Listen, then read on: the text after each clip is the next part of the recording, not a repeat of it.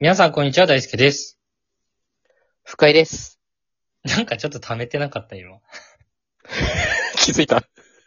サクッと言って、気合い入れてみた。気合い入れてみた。サクッと言ってもうた。 そうだね。ここで時間使わなくていいからね。うん。お便りいただいてるので読ませていただきます。はい。えー、ラジオネーム、熊野奈美ちゃんさんからいただきました。ありがとうございます。ありがとうございます。えー、大輔さん、深井さん、はじめまして。はじめまして。お二人がお悩み相談のプロとお聞きしたので、お便りを送らせていただきます。巷では噂ですね。なってねえよ。はい。ありがとうございます。えーずっと前からスタンド FM を始めようと思っていて、うんプロフィールを書いたり、サムネイルを作ったりしているのですが、はいはいはい。 何を話していいのか全くわかりません。うんうんうん20代女性なのですが、どんなコンセプトの番組にしたらいいかアイデアをいただけたら嬉しいです。おー、なるほど。ちなみにお友達が全くいないので、一人でお話しする予定です。はいはいはい。 SPP のスタンド FM の公式パートナープログラムですね。えーこちらに受かるコツもお聞きしたいです。はい。よろしくお願いします。とのことです。はい。えー、追伸無益ニュース面白かったです。次回も楽しみにしてます。とのことです。ありがとうございます。ありがとうございます。いやー、嬉しいお便りでした。最高じゃん、こんなん。ただただ嬉しいよ。いやーね、僕がね、この間ちょっと放送で言ったからね。うんうん。お悩み言とっかたね来ねえなっつって、言ったね。仕方なく送ってくれたのか な。うんあれ、あんに遅れって言ってるようなもんだから。あれは もはや。だいぶガチで言ってたからね。いやー、一人でね、もうね、うん。ラジオのね、テーマね、100個以上考えてんだ、こっちは。まあ、そうだね。俺は何も言わんわ、それは。その通りすぎてね。これに関してはさ、大輔が回答するのがベストだよね。うん、そうですね。あのー、深井くんは、うん。世にも珍しい喋り線ということで、はい。音声配信について何も知らないので、あの、無知です。これさ、ごめん。あの、本当に、大輔と電話してる感覚でやってるだけなので。アカウント運営もしてないしね。そうですね。はい。なので、開いてないので。はい。結構僕のことちゃんと考えたのでお話ししていきたいと思います。お願いします。あの、そもそもね、20代女性っていう時点で、うん。まあ、結構強いかなとは思うんですよね。ああ、そうなんだ。うん、聞きたい人たくさんいると思う、すでに。ああ、そうなんだね。すごいね、それは。で、音声配信って、そもそもまだ始まったばっかりなので、うんうんうん、うん。 YouTube みたいにコンセプトはこだわらなくていいかなと思ってるんですよね。ああ、ある意味正解がまだわからないというか。まあそういうことじゃなくて、うん。あの、料理系 YouTuber とか、ファッション系 YouTuber とか、うんうん、うん。だいぶ絞った感じでやってる人 YouTuber って多いと思うんだけど、まあ、テーマがね。スタイフってまだまだ始まってないから、テーマ絞るまでもないんだよね。うーん、なるほど、なるほど。なんか誰が喋ってるかが結構大事というか、おー誰が喋ってるか、なるほど。その人が喋ってるから聞きたいって感じなんだよね、みんな。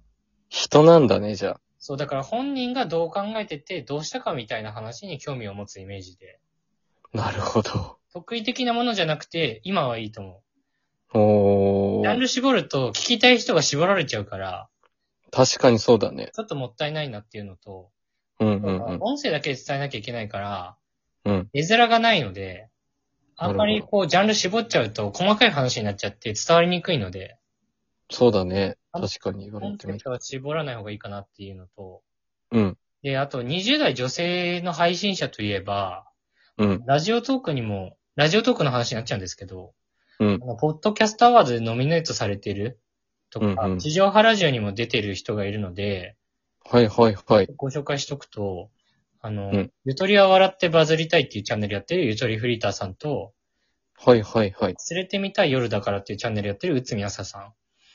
うんうんうでん。二人は、まあ、あの、ゆとり世代ですとか、まあ、夜だからこそ喋れるとか、そういうコンセプトあるんだけど、うん。 まあ、言ったらこういう感じだと何喋ってもいいんですよね。なるほどね。趣味でもいいし、普通の日常の話もしてもいいっていう。もう好きにやってるんだね。そうそう。でこれすごい人気配信者なんだから、うんこの二人をね、参考に聞いてもらえるといいかなと思います。確かに。で、こう、どういう人がね、喋ってるラジオなのかっていうのをね、こういう感じで多少はわかるように、チャンネルとか概要欄は作った方がいいかなと思います。ああ、なるほど、なるほど。まあ僕ら正直言えた立場じゃないんですけどね。いやいやいやいや、まあまあまあまあまあ。この間やり始めたってとこなんで。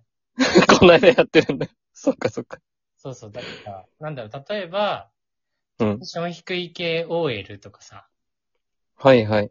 20代 OL のたくさん友達できないラジオとか、なんかそれぐらいの方がいいかなっていう、例えばね。なるほどね。であと、面白い系なのかとか、ふざける系なのかとか、なんか真面目系なのかとか、ふわふわ系なのか、サバサバ系なのかみたいな。なんかそのはいはいぐらいのキャラクターのコンセプトだけはね、決めといた方がいいかなっていう感じですか、ああ、どんな感じで喋っていくかっていうね。そうそう、それがね、一目で分かるとよりいいかなっていう。ああ、なるほど。あと、ちょっと収録のコツみたいなところで言うと、うん。一人でやるんだったら台本は作った方が理想的かなとは思ってて。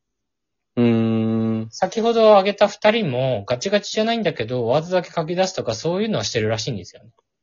なるほど。流れは決めてるのかなそうそう。で、まとまりのある、まあ、ちょっと言い方難しいけど、聞ける配信になってる。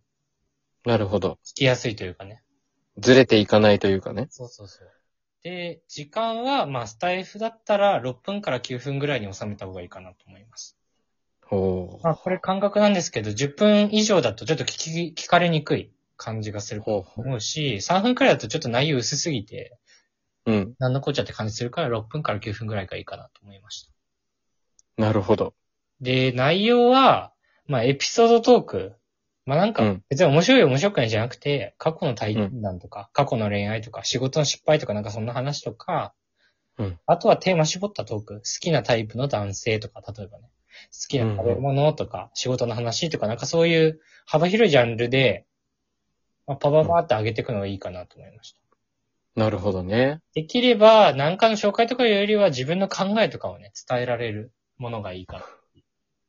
ラジオならではだね。で、ちょっと難しいんですけど、女性だと、コスメとかファッションとかそういうのをやりやすかったりすると思うんですよね。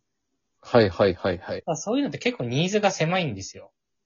あ確かにね。うん。で、を知りたい人しか聞かなくなっちゃう。うんうんうん。なので、もうちょっとこう、誰でも聞きやすいようなざっくりテーマから、うんうん。こうやり始めてリスナーさん獲得していくのがいいかなと。なるほど。で、そういう人、そういうテーマの方がコメントもみんなしやすいかなと思います。ああ、なるほどね。確かにそうだ。であと、収録上げる頻度は、まあ、週3、4がいいかなとは思うんですよね。これも体感、感じてみてって感じかな。うん、ちょっとね、それ以上多いと追いつきにくいかなっていう。うーん、うん、うん、せっかくあげるんだったら全部聞いてもらった方がいいと思うので。うん。うん、うん、うん、うん。まあ、週2とかでも別にいいと思うけどね、無理しないペースでやってもらうのが。うん、うん、うん。そうだね。で、あとちょっと難しいんですけど、うんもうノーテーマでお便りくださいって言ってももらいにくいので、うん、うん、おうん。便りのコーナーをね、作っちゃうのがいいかなと思います。テーマボス。そうだ。うん。なんか、特テーマくださいっていうよりは、こういうテーマでなんかあったらお便りくださいの方がいいと思います。確かに無益ニュースとかもそうだよね。そうそうそう。俺らだったらイラッとのコーナーとか、そういうのがいういん。かなと思います。で、あと SPP のコツこれは気になるよね。で言うと、まあ、おそらくね、フォロワーが1000人以上いる人の中で、うん。再生回数が多い人が順々になってるんじゃないかなと思ってるんですよね。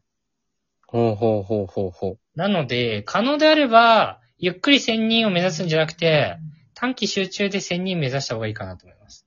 う。なるほど。そして再生回数もしっかりと。そうそう。というのは、ゆっくり集めちゃうと、うん。捨て垢になっちゃってる人がなるほど出ちゃう。フォロワーさんの中で。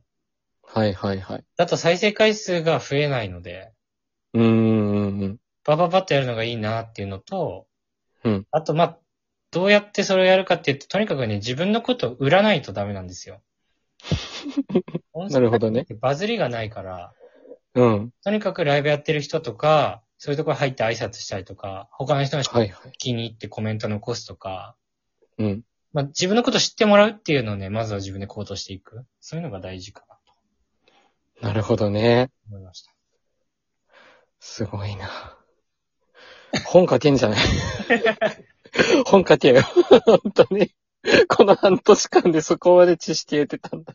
まあ結構正直言ったのもざっくりなので、うんなんか例えば5個ぐらい配信してみてどうすかみたいなのあったら、なんかまた Twitter とかの DM とかでも連絡もらえれば、うんうん。何かしらのちょっとアドバイスは多少はね、偉そうになっちゃうけどできるかなとは思うので、いや、すごかったね、本当に。うん、まずはちょっと気楽にね、うん。始めてみるのがいいのかなとも思います。